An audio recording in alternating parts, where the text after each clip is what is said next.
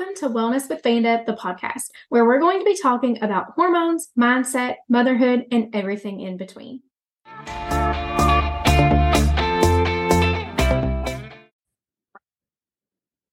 Hey, welcome back to the third episode of this podcast.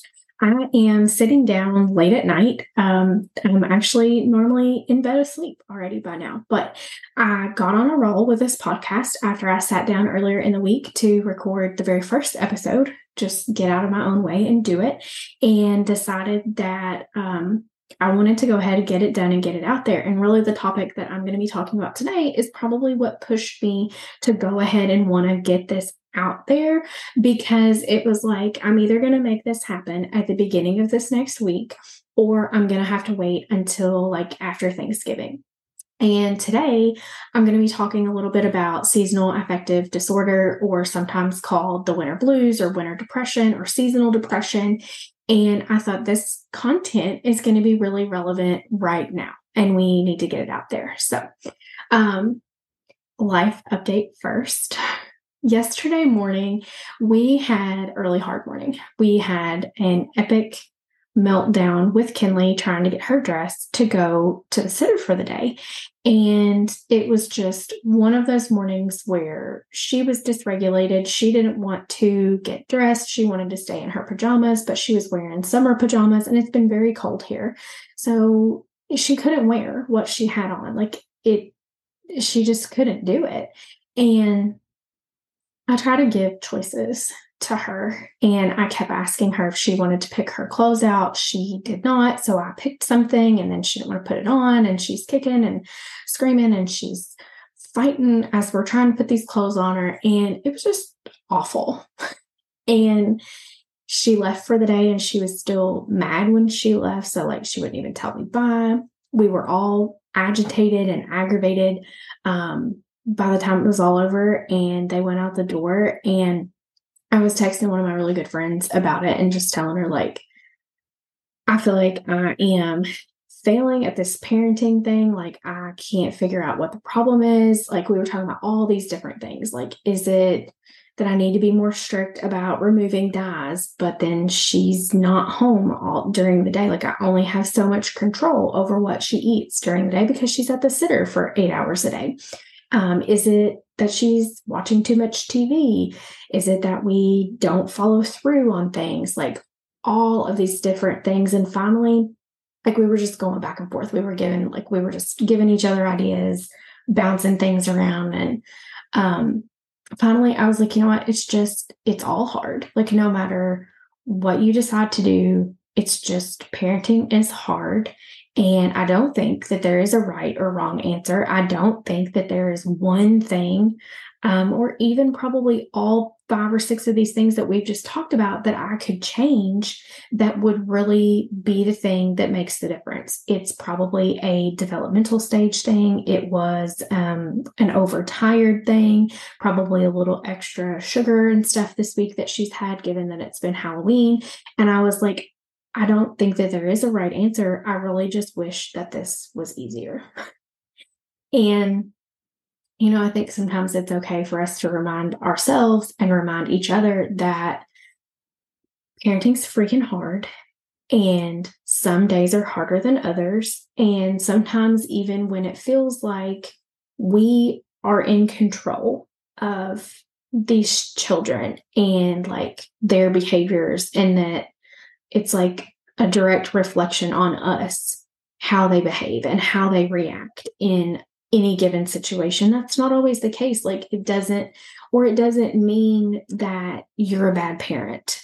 It just means that something happened that upset your kid that's still a toddler and they didn't know how to manage their emotions in that moment. And the best thing that you can do moving forward is to just continue trying to help them verbalize their emotions and manage them. So I'm just sharing that um, as a reminder that we all have hard times with our kids and parenting is freaking hard. And I think that sometimes we all don't do the best job of sharing the hard things with one another. And we get into that mom trap of comparing to, like, well, they don't seem to ever have any trouble with their kids, or their kids always well behaved when I see them out. And, you know, that's not reality. That's, that's the um, camera reel that we see on Instagram. So, anyway, getting on into um, seasonal affective disorder, um, sometimes referred to as SAD. Like I said earlier, sometimes it is seasonal depression, which is what I have always heard it called and referred to. Um, I was doing some research on it for a project that I'm working on, for a presentation that I'm working on. And as I was like going through the symptoms and how you get diagnosed with it, I was like, whoa, I think that I like have this. Like I I think that I feel this coming on for myself. And I'm always so hesitant to say, like, I catch myself doing this with anxiety because I feel like we all get anxious at times. I feel like that is a normal part of life.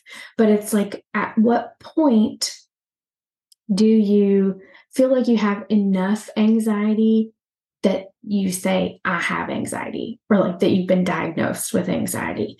Um, or sometimes I feel like I don't want to say that I am struggling with anxiety or I'm struggling with something because I'm like, I know there are people out there that have anxiety way worse than like what I'm experiencing right now.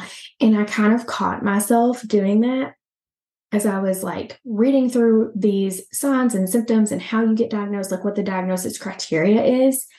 And one second I'd be like, gosh, I have all those symptoms. Like, yeah, I think that is actually affecting me and probably has affected me in the past. And then I was like, no, I, I don't, I don't have that. And I don't, and it wasn't like a, I don't want to have this or I don't want to have that label. It was like, I don't have it bad enough to say that I have that. It's just very interesting that we have a hard time, I think, especially when it comes to mental health because of the stigmas that are still in our society very profoundly, lots of places, um, to just own up and say when we are struggling with something. So, I wanted to talk a little bit about what the signs are and as I acknowledged that I was having a lot of these symptoms and signs, and we are just like right now heading into the winter months, what action steps I'm going to implement and what things you can implement um, to head this off. Because um, one of the statistics that I read was very interesting, and this is much more common in women than it is in men. And that does make me curious you know, men are even more resistant than women are to say, Hey, I'm struggling with something, or Hey, I feel a little off. So I'm like, I wonder if really it affects women more, or if women are just a little bit more likely to share that they're struggling than a man would be. But anyway, so um, they don't really know 110% what causes um, seasonal affective disorder or seasonal depression um, the thought is that it has to do with decreased light exposure um, because obviously the days are a lot shorter in the winter and in the fall, and we get a lot less sunny days. You know, it's typically kind of overcast and gloomy, and our body really needs sunlight and adequate light to regulate our circadian rhythm and um, also to help our brain produce sufficient levels of serotonin, which is like one of our feel good, um, happy endorphins. So, um, kind of the diagnosis criteria was a little bit vague and it kind of surprised me because it said that you needed to have noted feelings of depression. So, being down, fatigue, low energy, loss of interest in doing things, increased carb cravings specifically, which I thought was interesting. And you needed to have like noted that that happened for two years in a row. And I kind of felt odd to me. I'm like, so we're supposed to struggle with this for two years and then seek help. And that's not what it was saying. And that's not what I'm telling you to do, obviously. Um, but I just thought that was an interesting part of the diagnosis criteria. And I kind of get it. They need to know that this is like not like they that helps them differentiate it, I guess, from regular depression. Um, so anyway, the number one treatment for it is light therapy. And this is just trying to expose yourself to more light, specifically first thing in the morning when you wake up. And this plays right into what we talked about a little bit in the last um, episode about cortisol. One of the ways that we can help regulate our cortisol production is getting um, light exposure first thing in the morning because it helps keep our circadian rhythm on track. And that can be really hard for people, especially people that work. And I know when I was still working on the floor as a nurse, I was working 12 hour shifts and I would have to get up at like 4 or 4:30 commute to work. It was dark when I went into work and it was dark when I came out of work. And I always hated that season for that reason, but I'm like in those type of circumstances, how am I supposed to get more natural light and how am I supposed to even get exposure to like artificial light. Um, and I've talked through that with clients uh, multiple times because I have clients that work traditional jobs and they're going through that too. It's like I go home in the dark, I come to work in the dark. How am I supposed to fit this into my schedule? And we get creative. Um, in the summer, it's a little bit easier because the weather is nice outside and you know you get breaks throughout the day so at the end of your lunch or on your 15 minute breaks, you can go outside for a walk, but it is a little trickier in the winter. So I wanted to share all of this to really talk about the things that were my takeaways that I was like, I'm going to start implementing these things right away because there are multiple factors that go into this, like why I feel like um, I'm at risk for developing this, and even why I kind of feel like I already am developing it a little bit as we're coming into this fall and winter season. So, um, those of you that are watching on the YouTube channel can see that I'm in my office. And, you know, you can only see so much, but I have a very small office. This was actually a very large closet that um, we turned into my office, but there are no windows in here. And I'm in here for like eight hours a day. And in the summertime, I get up, I get ready, and I go outside for a walk. But I hate the cold. So I do not do that as it starts to get chillier and becomes winter. Now, sometimes I'll go during the day, but that's still different from getting that morning light right off the bat.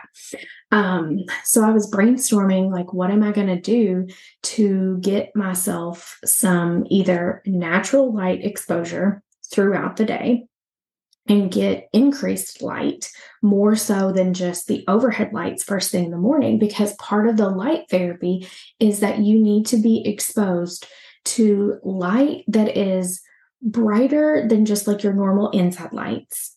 Obviously it can't be as bright as the sun but that's what you're trying to simulate because the receptors in our eyes can pick up on that and it doesn't do it doesn't do the same for us as um, what sunlight would, but it helps. So um, there is a product called Happy Light that I have been eyeing for a long time that I'm going to be ordering. And my plan with that is to use it either in my bathroom in the morning when I'm getting ready, or maybe even bringing it in here to my office and um, leaving it on for like the first hour of my day. That's kind of what I read the recommendation was. Um, I don't have it yet, so I have like some other really bright lights that I can can use in the meantime. But that was one thing. Um, the other thing was exercise because when we exercise, it releases endorphins, and I had to do kind of a lot of thought around this about like what specifically I wanted to do for this type of exercise that I felt like would kind of boost me up and and give me that endorphin release because I have been doing a program throughout the summer, two of them actually. Um, the Workout Witch, which is a somatic exercise program, which I'll probably do um, a podcast episode on at some point because um, that's just fascinating and can be a whole episode in itself. Um, and then the other thing that I've been doing is a, it's kind of like a pelvic floor.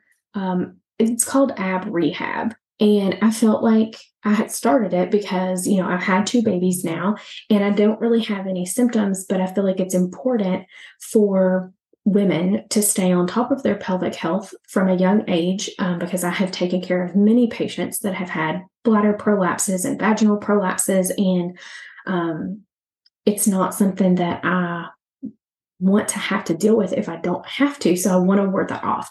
And um, we do plan to have another baby, and I would like for my pelvic floor health to be, you know, in good shape for when that time comes. So I've been doing that, and I love both of those programs, but they are not very, they're not like hardcore. Um, the ab rehab program is is no joke. Like i'm sore the next few days but it's because i'm working those like deep ab muscles that i haven't really worked and trained before. Um, but you don't like come to the end of the workout feeling like wow that was a great workout. That makes sense. Um, so i thought back over like what my favorite types of exercise to do are that like i really enjoy doing it. I look forward to doing it um, and the two things that came to mind were running and um, cycling. Cycling was something that I kind of got into last year and I really enjoyed it. Um, running is not something that I have been into um, since before I had Kinley, who's now about to turn four years old. Um, and I kind of stopped doing running because somebody told me that I needed to. and I'll get into that another time. Like, there are things too much cardio can be a bad thing. Like I teach that to my clients, but we do still need cardio for our cardiovascular health. And it's just something that I've been doing walking and fast paced walking, but no like running. And typically, I don't like to run on a treadmill, but that's kind of it's either I have two options right now. If I want to run, I can do it on the treadmill or I can go outside where it's cold and that hurts my lungs. Um, and I don't enjoy that feeling. So this morning, I got up and I did my ab rehab first. And then for 10 minutes, I was on the treadmill. And I, to be clear, did not run for those 10 minutes. I probably ran for like a minute and a half because that's where I'm at right now. And that's just fine. Um, but I felt really energized at the end of it. And I was like, yes, this is a great way to start my day um, I do feel energized by this, and I do feel like I can tell that I got the endorphins from it. Like I was peppier and happier. I don't know if happier is the right way, right word. But anyway, so those two things for sure I'm doing. Other than that, um, I'm just trying to get myself back into my normal healthy habits. Um, because to be honest with you, I've slacked over the last three weeks and I couldn't really pinpoint why, but I just all of a sudden wasn't motivated to do anything really and was like neglecting eating breakfast and not taking my supplements and not fixing myself mineral drinks. There were days that I probably didn't drink 16 ounces of water, and that's very unlike me. And absolutely not my clients would be ashamed of me if I told them that because um, that's just not my normal. That's not um, how I operate. That's not my bare minimum. Um, I have higher standards for myself than that. And when I really was thinking about it, I was like, what, like, what changed three weeks ago? Was it where I was at in my cycle? Um, what was it? And we had a big weather shift about three weeks ago. It's, it was very like gloomy and dreary and not very warm. And it was like one day we had summer and then the next day we were in winter. It was like we didn't even get a fall.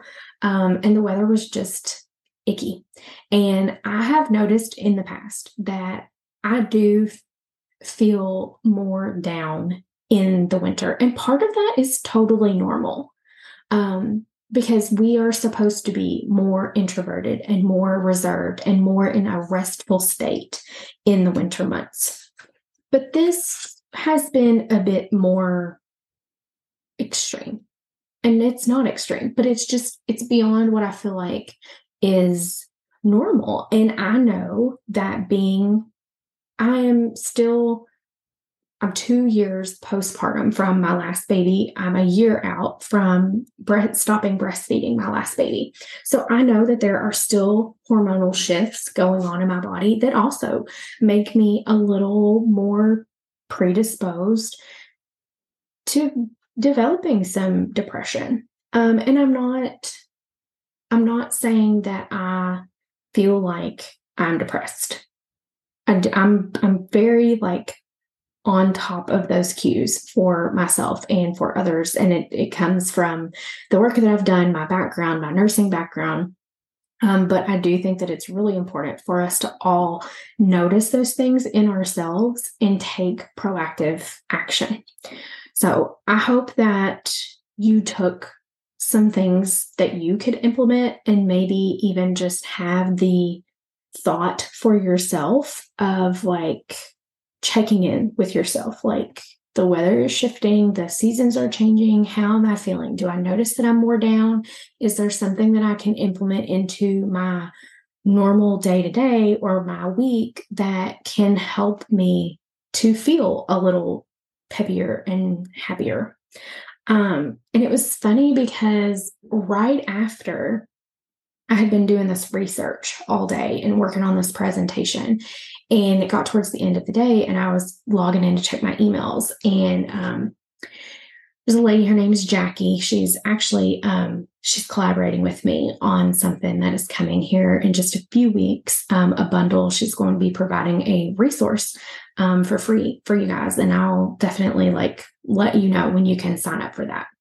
Um, but she had sent out an email. I'm on her email community list. And um, in the email, she was talking about how we can shift our thoughts. And it was like it went right along with the things I had been working through that day and the things that I had been thinking through that day. And I wanted to share this for our mindset minute to finish out this episode.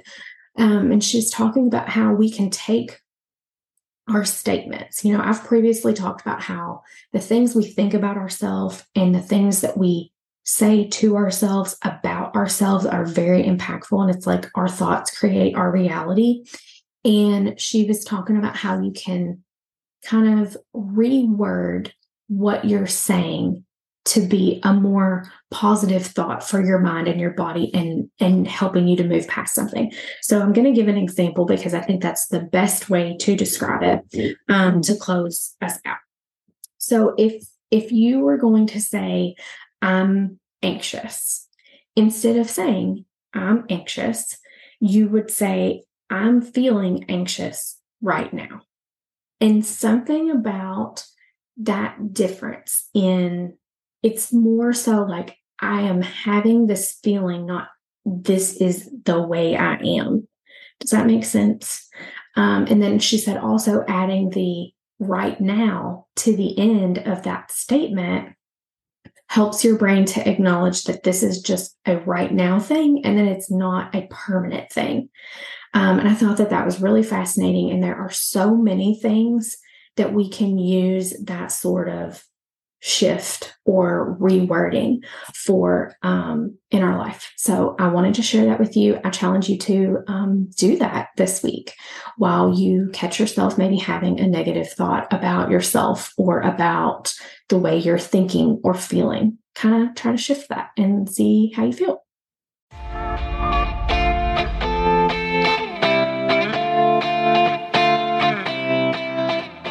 Hope you enjoyed this episode and took something positive from it.